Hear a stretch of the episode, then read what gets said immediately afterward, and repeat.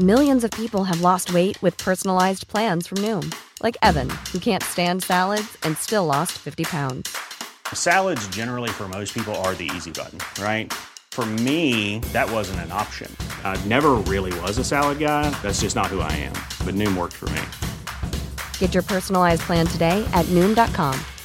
Real Noom user compensated to provide their story.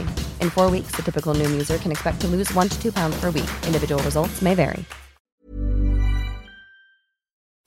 It's a brand new year, and what better time to get going with that online store you've been thinking of? Those I was there when Arsenal actually scored a goal t shirts would fly off the shelves right now. And to get yourself up and running, you need Shopify. Shopify is the global commerce platform that helps you sell at every stage of your business. From the launch your online shop stage to the first real life store stage, all the way through to the did we hit a million order stage? Shopify is there to help you grow. Shopify helps you turn browsers into buyers with the internet's best converting checkout, up to 36% better compared to other leading commerce platforms, and sell more with less effort with thanks to Shopify Magic, your AI powered all star. Sign up for a $1 a month trial period at shopify.com slash arseblog, all lowercase. Go to shopify.com slash arseblog now to grow your business no matter what stage you're in. Shopify.com slash arseblog.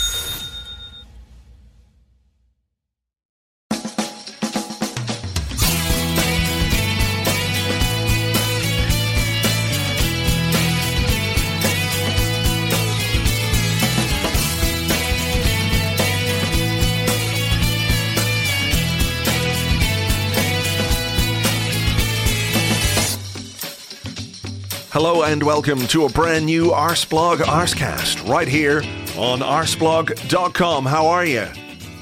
That's a serious question this week. I know I say it at the start of every episode. How are you? Hope you're well. Thank you for being here, etc. But I'm actually sort of serious in this one because, well, the transfer window opened on Wednesday.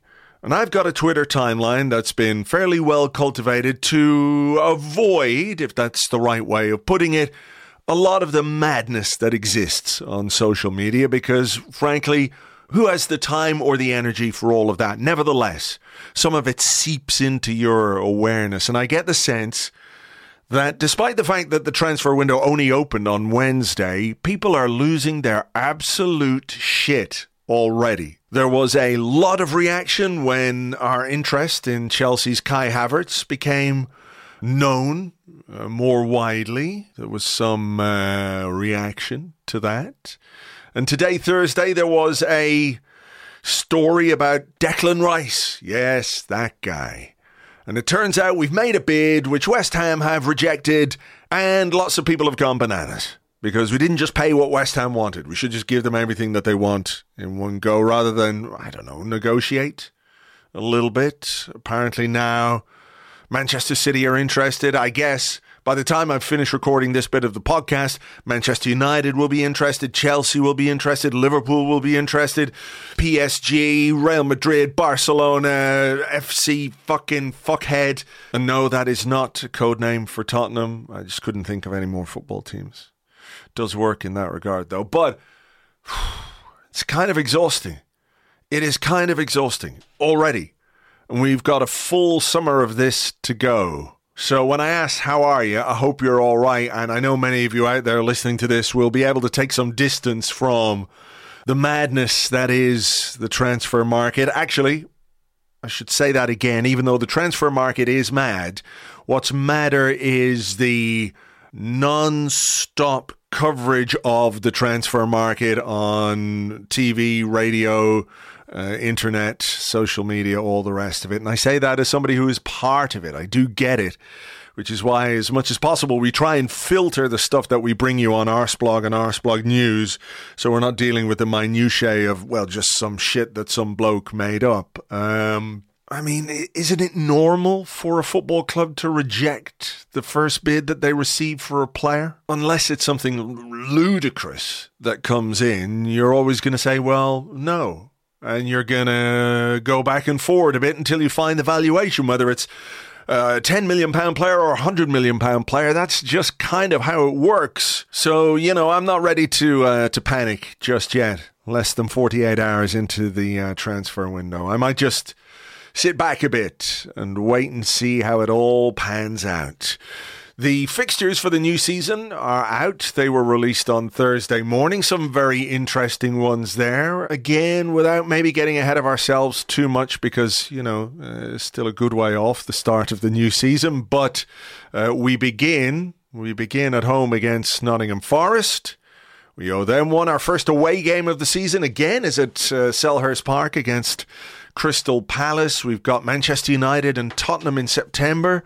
That seems good to me. I, I associate beating them at home with nice, warm, sunny days. Uh, so hopefully we can do a bit of that. First time we play Man City is on October the 7th. There's an international break. Then we come back and we play Chelsea. And then, of course, you look towards the end of the season and you're thinking, well, what's the run in like? There are some tricky games. There are always tricky games. But uh, I don't know, winning the league at White Hart Lane again at the end of April. That sounds good. And if not, there's always Everton at home on the final day. How about that? So, look, fixtures and transfers, it's all ahead of us. But I did say last week that I did want to do a few different bits and pieces with the Arsecast because, you know, it's too soon to just get sucked into the the maelstrom of of the summer and all that kind of stuff. Obviously, when something big happens or doesn't happen, we will talk about it and we will cover it for you. Don't worry about that. But until such time as things do or don't happen, let's take a step back and see if we can have some interesting conversations with people. And today, I'm talking to a man whose voice you will have heard, whether you've been to a game at the Emirates Stadium or not.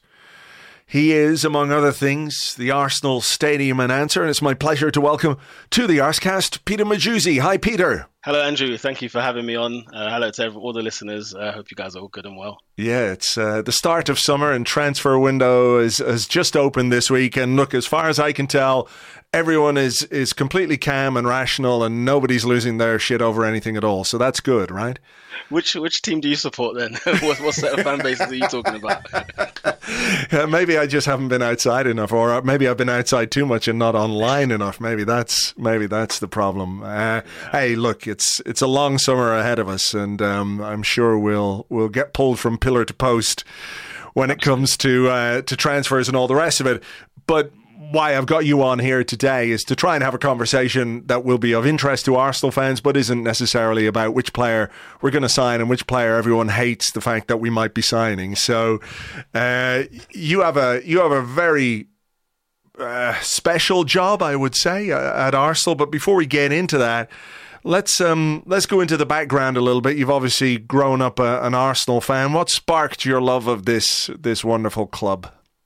Yeah, so I got to give it out to my dad. He took me to my first ever game uh, at Highbury back in 97 98 season. So winning the double when you're eight years old is always a great start. And, sure. uh, uh, we, we played against Barnsley, and I remember um, just staring at Bergkamp and Ian Wright, asking my dad, who's this, who's that? And then I fell in love more so with Bergkamp than anything else. It was like a Bergkamp love fest, and mm. it was like, okay, now now I'm engrossed in it. I'm I'm all over it, and yeah, I just sort of supported Arsenal ever since then. So I've been a an Arsenal fan since I was seven, eight years old. It's a it's a good time to start your your Arsenal uh, supporting life, isn't it? You know, winning the double 97 98. And I know it a bit of a fallow period in in the years, but we were competitive in that big rivalry against against Manchester United, and then of course doubles and invincible seasons. I mean, what do you remember of those? I know going back a few years, obviously, and uh, and trying to remember when you were a kid, but yeah. I, am sort of curious as to how that has informed your your Arsenal supporting life. Because like I've I always tell the story like 1979, the FA Cup final was the first game I remember, and it was like, oh my god, we've won the FA Cup, and the next season we lost the FA Cup to West Ham, who are a second division team, yeah. and then we also yeah. lost the Cup Winners' Cup to Valencia, and I feel like going from that high, I guess, and then to the low of, of realizing that you can actually lose finals yeah. gives you some kind of grounding in the ups and downs that football can give you. Yeah, I think you're right. I think you know after the double in '98, imagine my first lesson as a nine-year-old to watch United win the treble. That's oh. never going to be something that I'll ever forget or forgive. You know, and and that's the you know unpopular to most belief, but I actually hate them more than I hate everybody else. so my big rivalry is Man United. But um, yeah, I, I, guess you know in terms of like games, of course, going to Highbury to see that Barnsley fixture. But then also, I think I remember the nine, the sort of the FA Cup final. Mm. Uh, you know, Overmars against Newcastle, and even like the you know when Tony Adams scores the winner against Everton, or you know the fourth, third, and fourth goal. Like it, it, was those moments where I thought, oh, this is this is what happens forever. Like this is what we do every mm. every year, and you know, being such a young kid, you know, Arsenal and Arsenal, and it was like, wait, is there something like, is this meant to be like, this is this how it runs? Is, there, is, is that why we called him? Why we're called Arsenal? Is it because of the manager? Like it was just little silly things like mm. that. But yeah, '99 got me into that to that to that place very very quickly, and then of course not winning the league for like another two years, and then eventually getting over the line with the double in 2002 was very much like I see that this is how football goes, kind of up and down. It's not quite linear, so yeah, so very early on, early on, I would say, yeah, you know, I've I've got the best and I've got kind of the worst in kind of the same sure time frame. So, did you ever envisage at that point in your young life that you might work at Arsenal one day? Was it an ambition? What was what was your thing like when you were a teenager? When you were kind of figuring out what am I going to do with my life? What was yeah. what was your thing? So like I've always wanted to be a footballer. Like who doesn't? Oh yeah, and um, yeah, we've all done that. obviously, wasn't good enough by any stretch. And so I remember like when it came to sort of education, I wasn't really a big fan of it. I didn't really like like school and stuff like that in terms of just the whole education, revision, exams, all that nonsense. Mm. And um, but I thought you know if my mom always encouraged me to sort of do something that you think you'll be very passionate about doing, make sure it's you know academic of some description. So I, I got into sports journalism as a as a in, in uni I did mm. that at university, and with the idea and the hope that maybe one day I could talk about Arsenal or write about Arsenal or something like that. Um, going back further though, I remember standing outside the box office, just outside like Highbury House, and seeing like there's a guy who sat there sort of selling tickets. I didn't really think working at Arsenal was a thing, like didn't think that even exists uh, unless you're a player. Mm. Um, but I remember just seeing somebody in the window, sort of like doing the box office type of thing. I thought, man, that must be a cool job. Like I, one day I want to do that. And that was like probably when I was about, let's say, I want to say at least 16, 17 years old. Mm. I thought that maybe it might be a thing. But then, yeah, so kind of fast forward, went into uni. And then um, all I ever did was kind of part of my uni course. I used to go to the under 23s, uh, or under 21s at the time at Boreham Wood and watch the Arsenal games there, match report there, that kind of thing. So it was part of my sort of my courses was mm. to report and talk about Arsenal, which was always going to be fun. Yeah, I mean, it's uh, it beats working. I can tell you that. Yeah. yeah. um, but I mean, from there, were you were you sort of thinking, okay, I can, I don't know, you know, what year that was, how prevalent podcasts were. I know blogging was a big thing, and Arsenal blogs at the time were yeah. uh, what ten a penny. You know, there were so many of them back in the day, which is which is amazing. Um, there was just so much choice for everybody. Was that something you thought you might do, or do the realities of sort of life and work push you in a slightly different direction because you got to get out there in the world and earn your crust and pay the bills and all the rest? Yeah, no, you, you're kind of caught in between the two, isn't it? So, like, mm. I was, I remember, like, sort of hearing, you know, Arsenal blogs and even podcasting. So you're, you're, talking around 2012, 2013 kind of time. And, you know, it was quite heavy. It was quite Arsenal dense. There was a lot to listen to. And I used to binge it all, thinking, like, you know, one day I want to probably do something like this. But in order to make some money, you also got to get a job. So, like, you know, mm. I had like a part time sort of thing whilst I was at uni at the same time. Um, and you know, nobody else knows this, but I used to work at Chelsea before I went to Arsenal. so when I was at yeah, when I was at uni, I did I worked in the mega store at Chelsea for about a season. It was the year after they won the, the Champions League in 2012. Did you so print all the names on the back of the shirt wrong? So instead of Zola, it would be like Zol absolutely, absolutely, exactly. There's a reason why I've left that place. So, but uh, yeah, so yeah, you, you know, shirt mm. printing and all that kind of stuff, all that kind of gimmick was was really what it was. And um, but being at a Premier League club, even in, in a retail capacity, it kind of still made me feel like, wow, I'm part of like football to some mm. long distant degree, and it was it's something that I always want to be involved in. So I knew that I always wanted to get into football. I, I didn't care how. So whether mm. it was going to be via sports journalism, whether it was going to be, it, God knows. Like even to where I'm, what I'm doing now, never in a million years would I have thought this was possible. But I just tried to jump onto it as much as I could. So when did you make the uh, transfer from from Chelsea to to Arsenal, and and what what what capacity was that in? So, um, so I, it must have been the year we moved to Puma when Arsenal joined Puma. They were like revamping their megastore. Mm. I think that they'd sort of redone the whole megastore, and they were kind of recruiting for like the same thing as at Chelsea. So I was like, hey, let's have a look. You know, I'll just stab in the dark. I'll send the CV through, see what happens, whatever. And yeah, straight away they were like, yeah, we need to get a lot of employees um, because of this new this new mega store. It's going to be huge and everything else. So I kind of went in there for like an induction really, and before I knew it, I was already working there, kind of mm. thing. It was like we had like one sort of induction in, in, the stadium. You get you go through the box levels, kind of part of the stadium, and then you're sort of it's like taken aback by it. And then, um, yeah, before you knew it, it was the Emirates Cup, and it was like, yeah, everyone's starting, and it was like a, a good hundred of twenty of us that were starting first day at the at the Emirates Cup, which was, I tell you what, it was it was a hundred mile an hour. Yeah. So that would have been the summer of 20 that would have been 2014 so 2014 2015 season. Wow. Thrown in at the deep yeah. end i guess. Straight in. Yeah yeah yeah, in. yeah. Well i mean there's no well there are perhaps better ways to learn but it is still a yeah. a good learning experience. So that's 2014 at what point do you start getting involved with the match day stuff? And and you know as somebody who has a background in radio. I've got background in DJing and all that kind of stuff. It's it's always been a real passion of mine to get behind a microphone. You know, hence the fact that this podcast started in 2006. Yeah. I think before people even knew what, what a podcast was, you know, the idea that you could sit there and you could just talk and people would listen is is is unreal. Um, and it sort of scratches that particular itch. Was this something that you had always wanted to do? You said you you were doing sports journalism.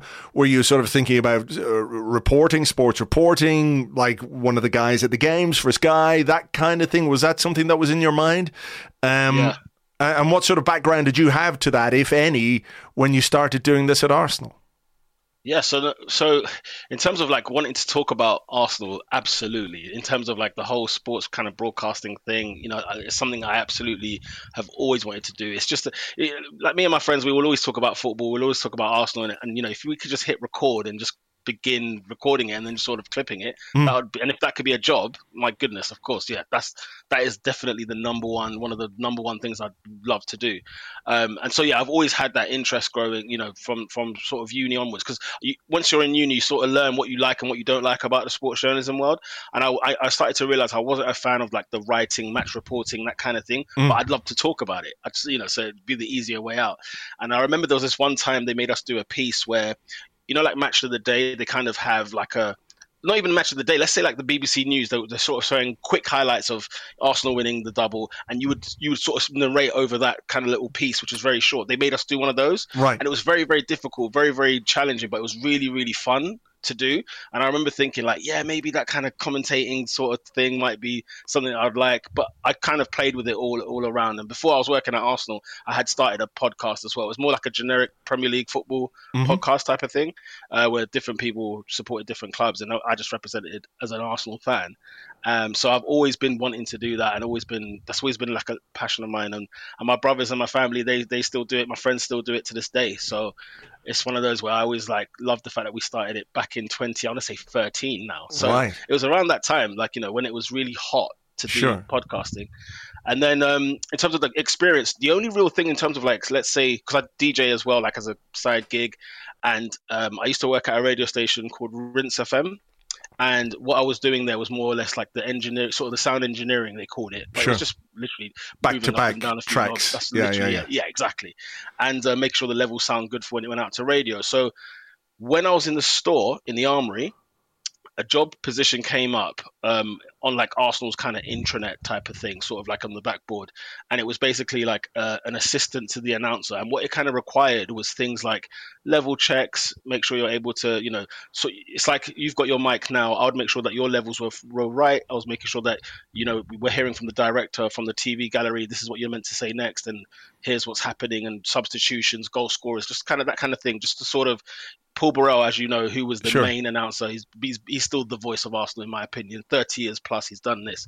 Um, so I was his assistant and got to do that on the match days only as an assistant to Paul, and I'd been doing that since 2015, the 15-16 season. Um, and that would have been so. I remember my first game, funny enough, was Dynamo Zagreb in the Champions League group stage. It was in Mm. December time, and then we played Spurs the next sort of the next weekend. Okay. And so that was my first couple of games straight into that as the assistant to the to the announcer. What was your f- initial impression of the gig that Paul was doing? Because, you know, like you say, he's done it for so many years or had done it for so many years, super slick. And people think, I don't know if people think too much about it, but I, you know, even with all the experience that you have, every time you put the fader up on a mic, there's a sort of a little bit of a flutter, right? And and in this particular context, it's not quite like saying, you know, uh, hello to everybody at a, a, a wedding that you're DJing or whatever, and you know, congratulations to the happy couple who's their first dance. Um, you know, there's a lot going on. There's a lot of information to get out to people, and there's a very very limited amount of time, but also a, a very precise amount of time. You know, when you're building up to kickoff and all that, like again, going back to when I worked on the radio, you'd be looking at the clock and you go, right, we've got news at 12. I've got two and a half minutes of ads that I have to play before 12. I've got 20 seconds of a jingle and I've only got 31 seconds of this song left. And that leaves me with 40 seconds that I have to just, you know, fill with me waffling about something like that. But it's that precision because you have to get the news at 12 you you know there's no question about it. So what were the impressions that you had of of the job that Paul was doing and also the sort of the stresses of that job i guess? One thing he did so good it was that there was no stresses. The way Right. the way he kind of carried himself for him it was you know water off a duck's back. But by the time i joined you know 20 he'd, he'd done a good 25 you know 26 years at least at the very least. And so for him it was just a case of he did he did does radio as well. So he kind of you know sort of married the experiences together. Mm. and that's one thing because i remember sort of my first day with him and you look out to the crowd and there's like 60,000 of you and you're thinking I, I could never talk in front of the there's no way. There is no way. And so watching him do it the way you know he, and, he, and his trust in me to sort of be like you know are we ready to go? You know am I, am I good? Am I good? I'm like yep you are mate you're perfect. Don't worry. Mm. like you're fine. And and the fact that he still had that kind of am I good? Am I am I okay? as well as he just took it in his stride. He was so so good at it. And I think he kind of just blocked people out I think that's I, I don't know what, what what how else to put it, but when you when when I joined to see him, I, when I sorry when I joined and I saw him do what he's doing, this is a man who you could tell has done this for for decades. yeah So, uh, you know, I, I I was sort of am, amazed at how simple he made it look, and it's not easy at all. No. I can assure you. I mean, it's not easy. I mean, even um, you know, if you go to a game and you see uh, Nigel, for example, Nigel Mitchell doing the stuff yeah. pre-game and halftime and and all that kind of stuff, you know, he makes it look so wonderfully uh, smooth, and it's anything but because you know there, there's such pressure on you to. Um, not fluff your lines, but also to deliver perhaps an important message that you might be delivering or interview somebody. And occasionally there's a sort of sensitivity sometimes to those to those interviews, and you're doing it in front of a stadium where let's say half the people are going for a wee or going to get a beer at halftime and the other half are sort of now checking their phones because like enough people have gone out so you can get some signal on your phone etc etc you know what i mean? But but you still have to be engaging to the i don't know 25% of people who are there and they're watching and they're listening and they're looking at you on the big screen.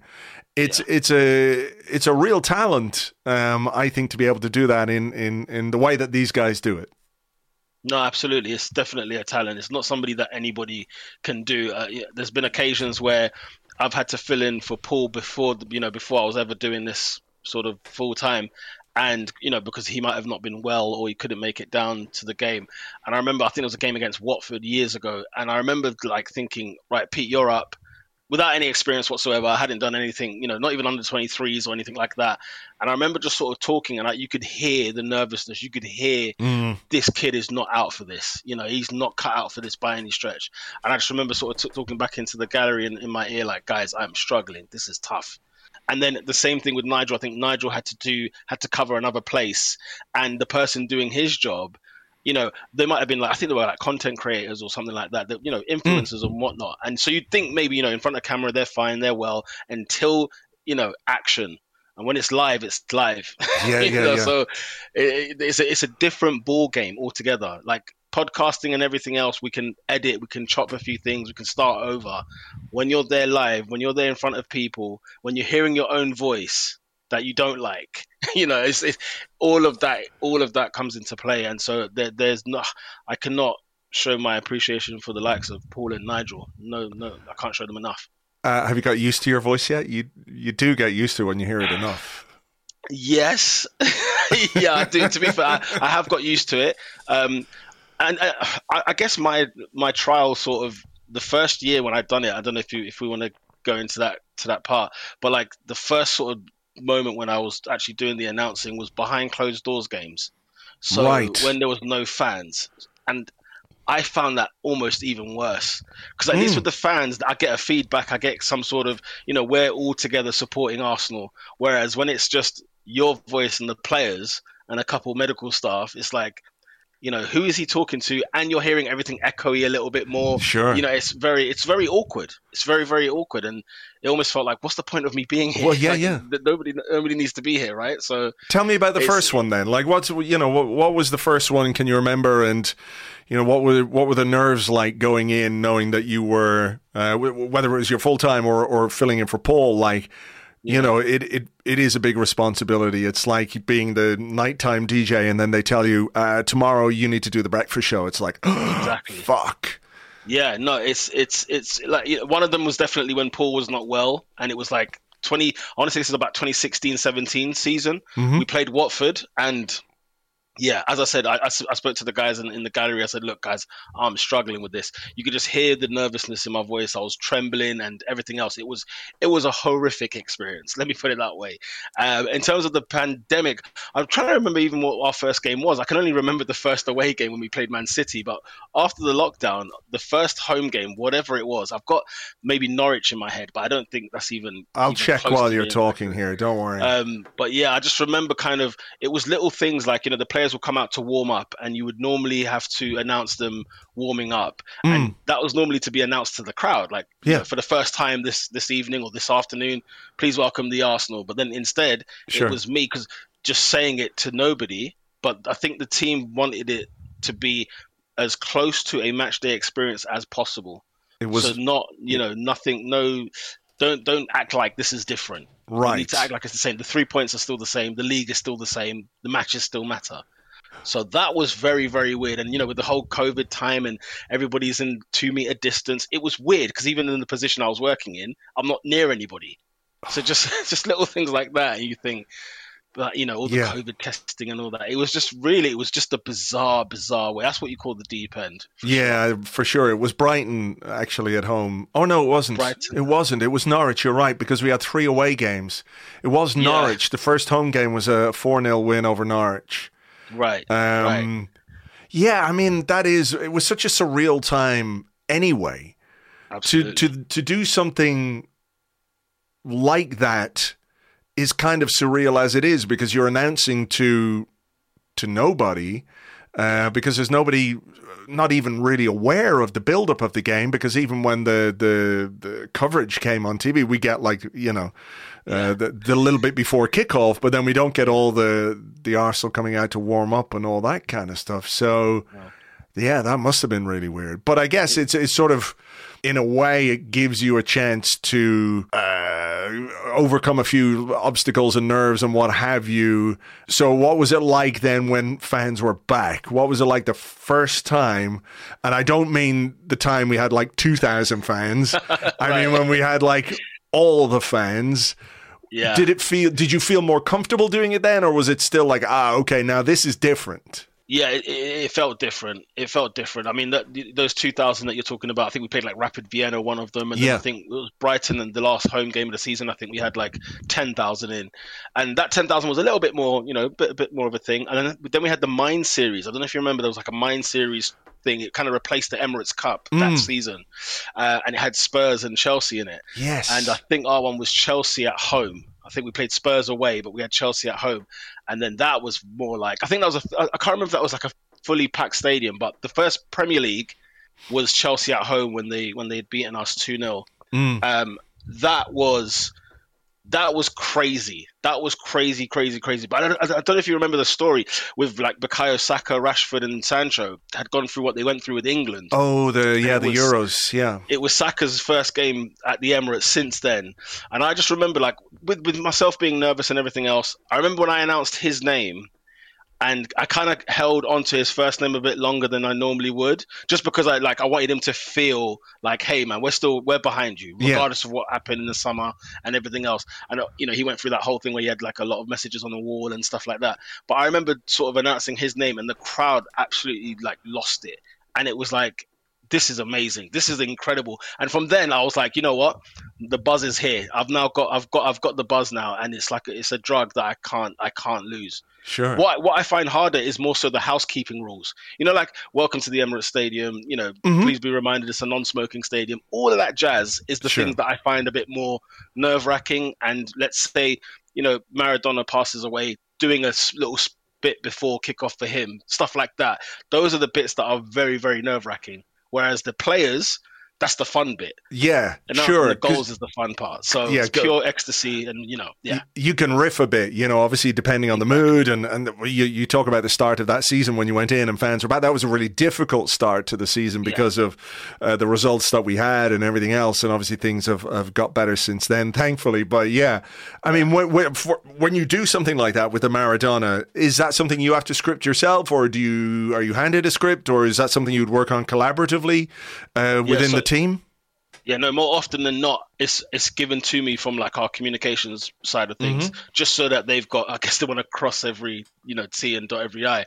I've always, whenever I see somebody in the football sphere that's passed away, I always know right. There's something coming for for them, mm. and I'll I'll write something down, or I'll make sure I have some notes that are like key and important, just in case somebody forgets. Because at the end of the day, it's my responsibility to have that done, and I Sure. shouldn't necessarily have to fall back on, oh guys, give me a script, like kind of thing. So more often than not, I would write a lot of stuff on my own. But in terms of those kind of poignant things, always leave it with the comms team Sure. at least it's the same message that Arsenal will be putting out across the board. For sure. that's the whole point. So, look, talk me through if there is such a thing as a typical match day, because I'm pretty sure every experience is different. And, you know, like you say, the, you know, the mood can be affected by what happened in the previous game, the result of the previous game. But let's imagine it's a nice sunny day, it's a 3 p.m. kickoff at the Emirates. Um, we're all looking forward to the game. What what does your day look like? What time do you get to the stadium? What are the things that you have to go through? Um, you know, in order to to get yourself ready for for kickoff, um, and for you know for what you've got to do and what you've got to to bring to the experience for Arsenal fans because I think that's you know it is part of it. You know they're, they're there to see the football, but you're also part of the color of the event. You know what I mean? So Yeah, yeah. talk me through a day. So okay, so funny enough, I've got two jobs at Arsenal. So I have a Monday to Friday job at Arsenal where I work for stadium management department, and so we're there throughout the week. And even on a match day, typically, if you were just an announcer, you would probably arrive four hours before kickoff. So say for a three o'clock, eleven o'clock is usually the time you would start, but I'm usually there a lot earlier because I'm dealing with other things that are also geared up for the match day. Okay. Um, it's admin stuff. It's nothing like you know nothing exciting as such.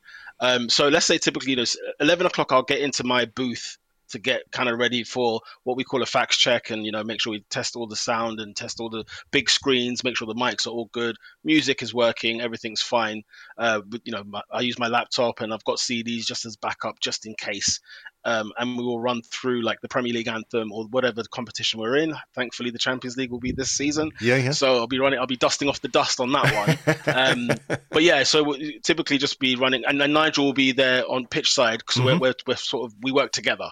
So we'll be testing our mics and so on. That's about three hours before kickoff. Um, about let's say so that's four hours before kickoff. So about let's say two and a half hours before kickoff, just before the stadium's about to open, uh, we will go down to a the press sort of conference area and have a meeting with all the kind of different people involved because there's an entire like gallery department that sort of run the big screens you've got nigel you've got myself you've got cameras you've got uh, all sorts runners quite a few of us there Yeah. on the day um, and so we'll have like a draft of what the match day show will look like. And the match day show is typically one hour before kickoff. So we would have our little meeting of like 15, 20 minutes, run through the running order, you know, cross anything. And and the comms team will kind of be there sometimes as well, just to make sure like, is everything fine? Mhm. Is everything good to go? Um, and then we'll have a bit of lunch or din- you know, dinner depending on the time. Uh, we'll have a bit of lunch and then we'll head back to our respective positions. So Nigel will go pitch side, the gallery team will go back to the gallery. I'll head up to the booth, and um, an hour before kickoff, the match day show begins. Um, and so once that's gone on for an hour, you know, advert runs, Nigel's talking, I'm Mm. talking, you know, the, the the players are training, and there's competitions, there's games, there's all sorts of stuff. Um, and then, uh, yeah, then then it, before you know it, it's kind of it's kickoff already. So you're leading up to kickoff, and as soon as the Arsenal come out, then it's then it's game on. Um, and then you know half time we will have uh, we'll have like uh, dedications and shout outs that will be given um, and i usually typically get those from like the community department because i think Mhm. people like donate money to the foundation and then they can get something read out um, we'll have like halftime scores there'll be junior gunner penalties there'll be all kinds of activity going on um, i'm sure when you've seen last you know pitch side is absolutely heaving when it comes to Sure. pre-match and in at half time. Um, and then yeah, so the second half will come back into play, and then you know obviously the goals, and hopefully we win. And then post-match, just a few more advert runs, and uh, basically good night, or you know safe journeys home. So Full time that's scores. typically, and, and and I'll probably leave uh, maybe after this after the stadium's closed. So just in case for any emergency announcements, because the main role for the announcer really is for emergency PA. With everything that's kind of happened since Hillsborough, it, it then became a thing of an emergen- uh, emergency announcer has to be in place for a game to go ahead. Right. So that's that's primarily the main reason you're there. Then everything else falls after. Wow. I mean, I never. I mean, it's obvious when you say it, but I, you know, I hadn't considered that as part of Yeah. of the the the key part of of your remit. You know. Oh god, yeah. What about the the the timing of anthems, Premier League music? Um, you know.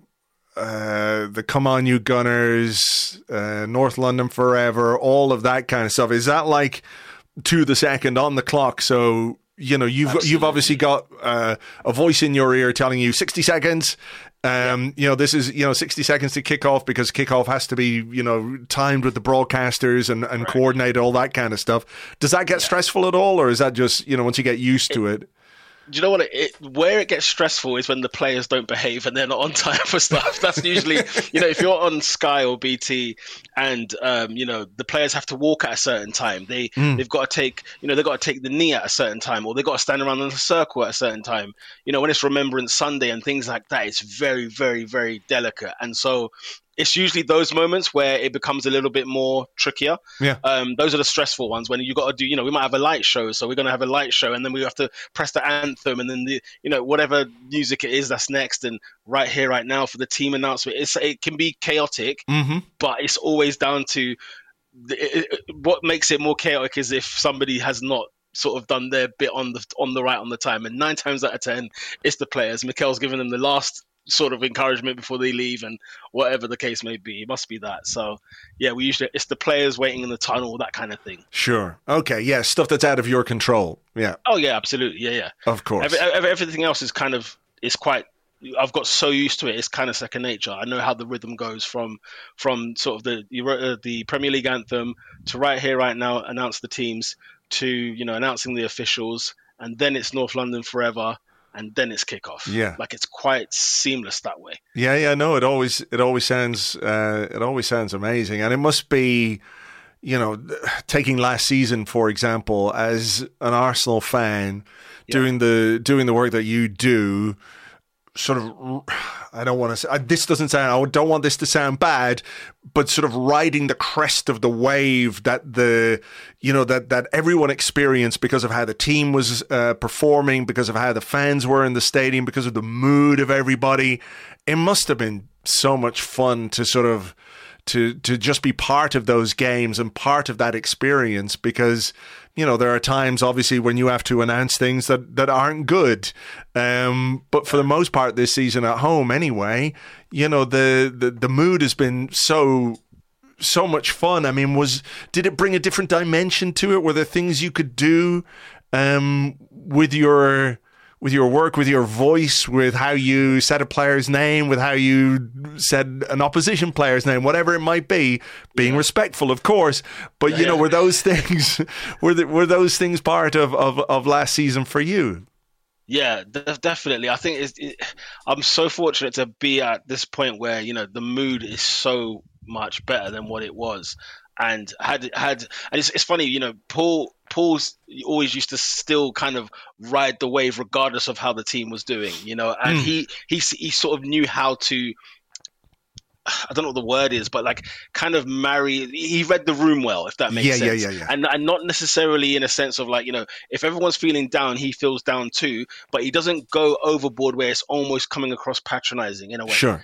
So you, you kind of you kind of meet where you meet with it. I mean, I look at like Granit Xhaka for example. You think how, I never thought in a million years like now I could say his name, hold the first name for a long period of time. The crowd are singing his name. We're playing you know Glad All Over after games mm. because the crowd have been singing it all day. You know, you get away with like for example songs to to players chants. Like sure. that kind of thing was a thing that kind of got birthed out because it was like, my God, if I don't play tequila, I mean, I must be, I must be mad. Do you know what I mean? I will yeah. deal with the problem later. If it's, if the, if, if the powers that be have, have a problem with this, I, I, don't mind. We'll take the bullet on it for this one, but they will see that, my God, look at them. They are going mental. So I remember that. Good, I remember that yeah. in uh, after yeah, the, um, after the North London Derby this season, when we yeah. when we hammered Spurs and, and they you know oh, waved yeah. waved the white flag of surrender halfway through the second half. But I do yeah. remember distinctly, like you played Tequila, you played um, Glad All Over, uh, and you know people were in the stadium 10, 15, 20 minutes after the game had ended, just because the atmosphere was so amazing. Yeah, nobody wanted to leave. And you know, you know what, you know, Arsenal games back in the, back in the day, a couple of years ago, you know, 80th minute, people are trying to make sure they beat the train. Mm. They're trying to make sure they get out of there quickly as possible. And it's so funny the amount of times we stood back. I mean, uh, you know, Bournemouth away, uh, sorry, Bournemouth at home after Reiss Nelson's goal.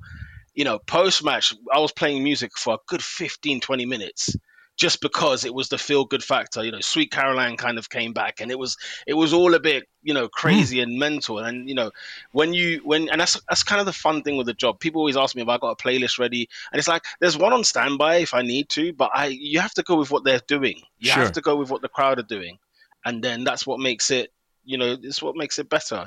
When you're a DJ as well, you play to the crowd. But that's exactly so, it. That's exactly yeah. it. You're right, and you've you've done it amazingly well this season. But what about um, what about some of the? I mean, I remember Saliba actually dancing down the tunnel uh, that day. Yeah. You know, so if you can get Saliba dancing, you're fucking doing. That would do well. That you're, do well. You're doing good work on the decks. Yeah. Um, talk to me about some of the halftime music choices. Or I, yeah. listen, I'm not a wrestling guy, but I see people talk about it all the time is yeah. like, oh, they're playing. I can't remember the name of any single wrestler apart from you know Macho Man Randy Savage, and it's not that right. era of wrestling. But um, you know, how deliberate was that? You're obviously a fan, so what was the thinking there? So yeah, grew up watching wrestling since since you know even Savage. There's Randy Savage yeah. days. Like I've grown up watching wrestling for a long time, and when it comes to sort of playing the music, one of like in my interview, it was like, what kind of music would you play at a football stadium? And mm. it was like, you know, you kind of want to play a few things that are a bit not mellow, but at the beginning, it's like you're easing people in. They've just come into the stadium. It's probably an hour and a half before kickoff. Mm. When it gets closer to kickoff, what kind of, uh, you know, how are you going to ramp up the crowd a little bit? It's a bit more rock. It's a bit more heavy. It's a bit more like pumping music, fist pumping sure. kind of, come on, type of thing. And um, I remember just sort of like you, you keep playing, you keep playing sort of the same old stuff, and sometimes you want to just add a few new things here and there. Sure. And one of the things I loved about like wrestling and especially entrance music is like some of that stuff you can get away playing anywhere. You know, I play it in the gym or I'll play it, you know, wherever else, and it always felt cool. And there was a trip. There's a there's a wrestler, you know, Triple H, who had a song which was from Motorhead. So Motorhead is, is so I could kind of hide behind the fact that no, no, no, this is a Motorhead song. It's not a wrestling song. Let's see how it goes. And so I had been playing that actually for quite some time. In in all honesty, I've been playing it for quite a few years, but it was the pandemic where it stuck because no crowd. So on TV, you heard heard everything quite clearly yeah, via yeah, the yeah. television. So that's what kind of and, and you know people are like, oh my god, look, Arsenal started doing this. I've been doing this for years, like since I joined there. So it's just one of those because you had no choice but to hear what was being played when the players came out, and there's not you can hear a pin drop. So obviously the music was very very loud on the TV, and then that's when it all the euphoria just came, and I was like, uh oh, what's happened here? And Arsenal were like, mate, if it works, if it works, carry on. Like you know, if the people like it, and they and they seem to, you you'll obviously get those people who are like, man, what the hell is this? Right? Sure. And, and there's sixty thousand of you. I'm not going to please sixty thousand. That's for sure. There are generations. But, yeah, exactly. exactly. I, I, and that's the thing. I cover every single blade of grass when it comes to the music on a match day. So you will hear things from. It, it can go from anywhere left to right. I play everything, sure. every genre. Nothing is missed out. Now, do you uh, do you try and uh, you know squeeze in a few Arsenal fans? Uh, who make music in there a little bit more. I remember uh, for the final game of the season, I did hear quite a bit of Dua Lipa in there. Yeah, of course. You know, you always you always try to you always try to you know, especially what you kind of want to do more so is avoid ones that are Spurs fans or Chelsea fans or whatever. Very so good. you kind of yeah. you kind of avoid them, and then it's like, okay, so what are we, what are we playing with here? If I know of any that are well-known Arsenal fans, then it's like, great, we can play that, and then it's a case of like, who who have I heard say, oh yeah, I support Arsenal, and then sure. you know a bit more of their music comes in. So there is a bit of that that comes into comes into play with that. All right, and do you, I mean, is that something that week to week you you give it like some thought to, or is it a case that right, okay, this has happened, and you know, obviously, as uh, somebody with a DJ background, your knowledge of music would be extensive enough anyway. Yeah. Um, the way it works these days, you can just get a song in an instant. Yeah. Um, you're not like, like, I'm gonna sound like such an old cunt, but like, walking after gigs with like, like bags of 12 inch records, trying to find a taxi, couldn't find one anywhere, and now all you need is literally a laptop or a, an iPad or something like that, and you can you can just pull up the music. So, is it yeah. sort of about reacting to what's going on and then just figuring, out, okay, yeah, I know I can pull this one here. Yeah, so th- th- there's definitely stuff I have that's safe where I'm mm-hmm. like, you know, if all if all else fails, I can lean on this kind of music. And then yeah, as the games go on, like I remember doing that Saliba one on on the spot in the sense of I got the song and kind of sort of downloaded it just as during the game. I downloaded it and I started to clip just the just that chorus bit because I know the first sure. time I'd done it, um, it, it, kind of played the long version, and so fans were kind of like, "Is this the bit where we can?" Yeah. The, whoa, they weren't really sure. Yeah, yeah. So then I made I've made like a clip of it, and sometimes in game I'll just sort of think, okay, they're all heading in this direction. I'm hearing what they're the fans what they're singing a lot. I go to away games when I can. Yeah. Um, if I if I can get tickets, I mean, you know, an Arsenal ticket this season's been like gold dust. Sure. So getting an away ticket, and I'm there just sitting in there, soaking in everything. i have got my work hat on and I've got my fan hat on. So, sure. you know, I'll just like I was at the Forest game. You know, unfortunately the result, but like it was an it was like an it was like a party before kickoff. You know, before yeah. kickoff, in the game, it was what it was, and then you know the, the, the crowd. You can hear how the Forest fans kind of connected with their announcer and with their DJ and, and with the players, and so it was like yeah, it's very much a case of you you got to have be flexible. You got to be able to be able to just sort of find something there and then. And I treat sort of early kickoffs, late kickoffs. I kind of treat them kind of differently. I was going to ask, night yeah. Game, yeah, yeah, because if there's a night game, you get you can get away with a few more kind of club anthems. You can get away with a bit more, even sometimes some '80s classics. I remember playing like "All Night Long" by Lionel Richie, and it, it and, the, and the crowd were doing their thing. And it was love like, oh, that sweet, song. okay. They're having, and even like you know Carabao Cup games, they're different to the Premier League because the Carabao Cup are for people that don't normally come to games. It's like 10, 20 quid a ticket, so you get a lot of kids coming in from North London. They're sure. all in there, and so you're playing a little bit more of that kind of whether it's trap or hip hop, grime, whatever the case may be. You, you kind of cater yeah, to yeah. that, and and they're there thinking, man, Arsenal's like proper modern, but it's it's always been the kind of the forward club to me, even as a fan. Yeah, yeah. Just, like you know, so uh, like yeah, you say, yeah. yeah, you you you play to the crowd, and uh, exactly. the crowd changes, you know, week by week and time by time. Yeah, I was going to ask that about whether there, there's a difference between some of the kickoff times and, and all the rest. Well, look, yeah. you, are doing amazing work, um, and it's it's Thank been you. brilliant to to talk to you. What are your what are your hopes for the summer, and what are your hopes for next season? Obviously, it's been such a you know in the the dust has settled now. I think it was a really enjoyable season, all things considered. Um, it does feel like, you know, and you can correct me if I'm wrong here, it does feel like as a club, we're sort of going in a particular direction. And I don't know if you guys feel that internally as well. I, I don't know how you wouldn't, you know, from top yeah. to bottom. I don't know how people wouldn't feel that, but it must be exciting. You know, everyone's looking, I'm sure, looking forward to having a bit of a break, bit of a holiday, all the rest of it, and then come back and, and do more and do bigger and do better next season.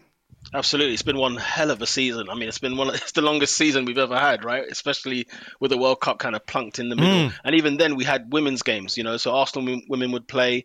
Uh, we even had like the Rugby World Cup. We had that at the Emirates. Sure. Um, we've got the Arctic Monkeys in concert. So it's the, the, the work is still flat out even throughout the summer.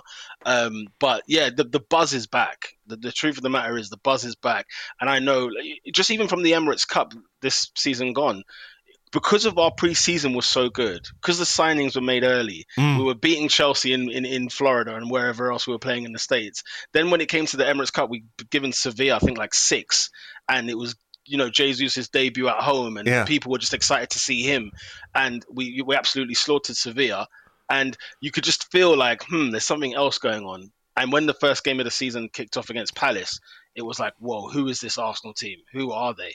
Because they they were we were on fire yeah. opening day of the season, and I just think that that's the kind of we're on that wave. I know people make noise about you know Arsenal had their chance this year to to really do it. You know everyone's going to be back next year, your Liverpool's and so on and so forth, and it's like well we're going to be okay, we're going to be better as well. Sure. You know? I, I'm I'm expecting like you know the, the summer will be good. I think there will be surprise Arsenal like to surprise us every now and again. They always pull out something, and I think there might be something there. And yeah, I'm I'm very optimistic of the season. Champions League football is back, if anything. Um, so it's gonna be it's gonna be amazing. Just get get your seatbelt on. It'll be another roller coaster ride. All right, and you, my friend, are the uh, the voice of it when we're playing at home. And uh, yeah.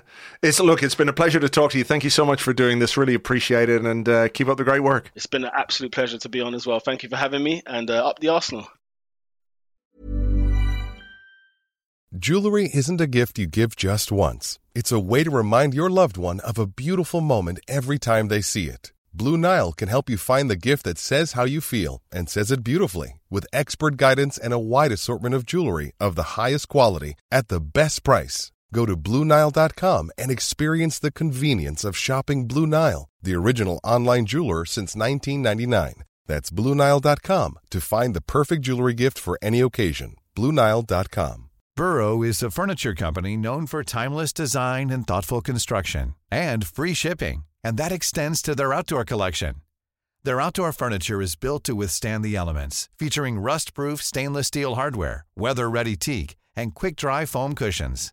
For Memorial Day, get 15% off your Burrow purchase at burrow.com slash ACAST and up to 25% off outdoor. That's up to 25% off outdoor furniture at burrow.com slash ACAST. It's a brand new year, and what better time to get going with that online store you've been thinking of? Those I was there when Arsenal actually scored a goal t shirts would fly off the shelves right now. And to get yourself up and running, you need Shopify. Shopify is the global commerce platform that helps you sell at every stage of your business. From the launch your online shop stage to the first real life store stage, all the way through to the did we hit a million order stage? Shopify is there to help you grow. Shopify helps you turn browsers into buyers with the internet's best converting checkout, up to 36% better compared to other leading commerce platforms, and sell more with less effort with thanks to Shopify Magic, your AI powered all star. Sign up for a $1 a month trial period at shopify.com slash arseblog, all lowercase. Go to shopify.com slash arseblog now to grow your business no matter what stage you're in. Shopify.com slash arseblog. My thanks to Peter, a familiar voice to many of you, but in a very different context. Of course, you hear him read out the team names, uh, announce the Arsenal onto the pitch, announce the goal scorers. Like, for example, you know, when Bukayo Saka scores the fourth goal against Tottenham in our win against them this coming September. I'm pretty sure Peter will uh, will have some fun with that. If you want to follow him on Twitter, you can do that. He is at Peter on Sports at Peter on Sports. If you're looking for something else to listen to that isn't the transfer window mayhem, you can check out a, an episode of Waffle over on Patreon.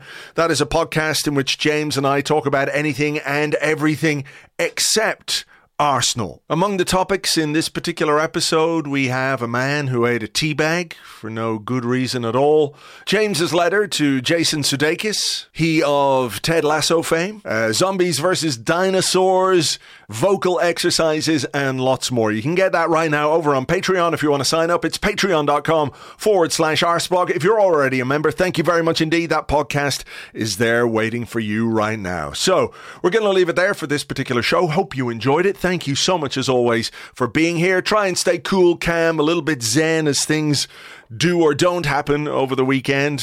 None of it is in our control anyway, so we're just going to have to wait and see how it all plays out. We'll have an Arsecast Extra for you on Monday. Please do join us for that. In the meantime, have a great weekend, and we will catch you on the next one. Until then, cheers. Bye bye.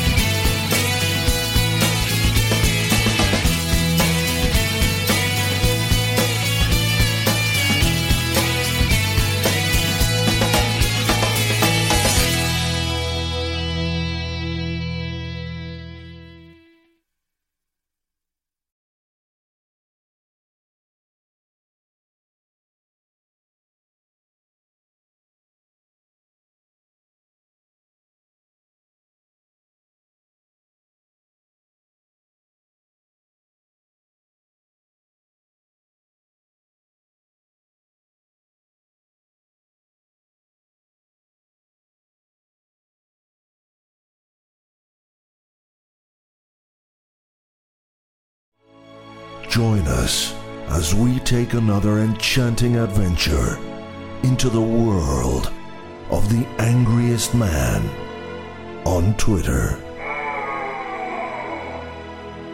Oi, Edu! We have a lot of business to do this summer, so it's extremely important that we look after the money that we have to spend and we do not waste it in any way at all. Ah, Edu! Why did you not give every single penny that the club has got so we could secure the signing of Declan Rice immediately? By trying to negotiate, you've shown that you can't negotiate. Get a new mortgage on the stadium. Sell your bloody kidneys for all I care. Just get this deal done. Yesterday! Next week, another madcap laugh a minute romp with the angriest man on Twitter. Everything is shit!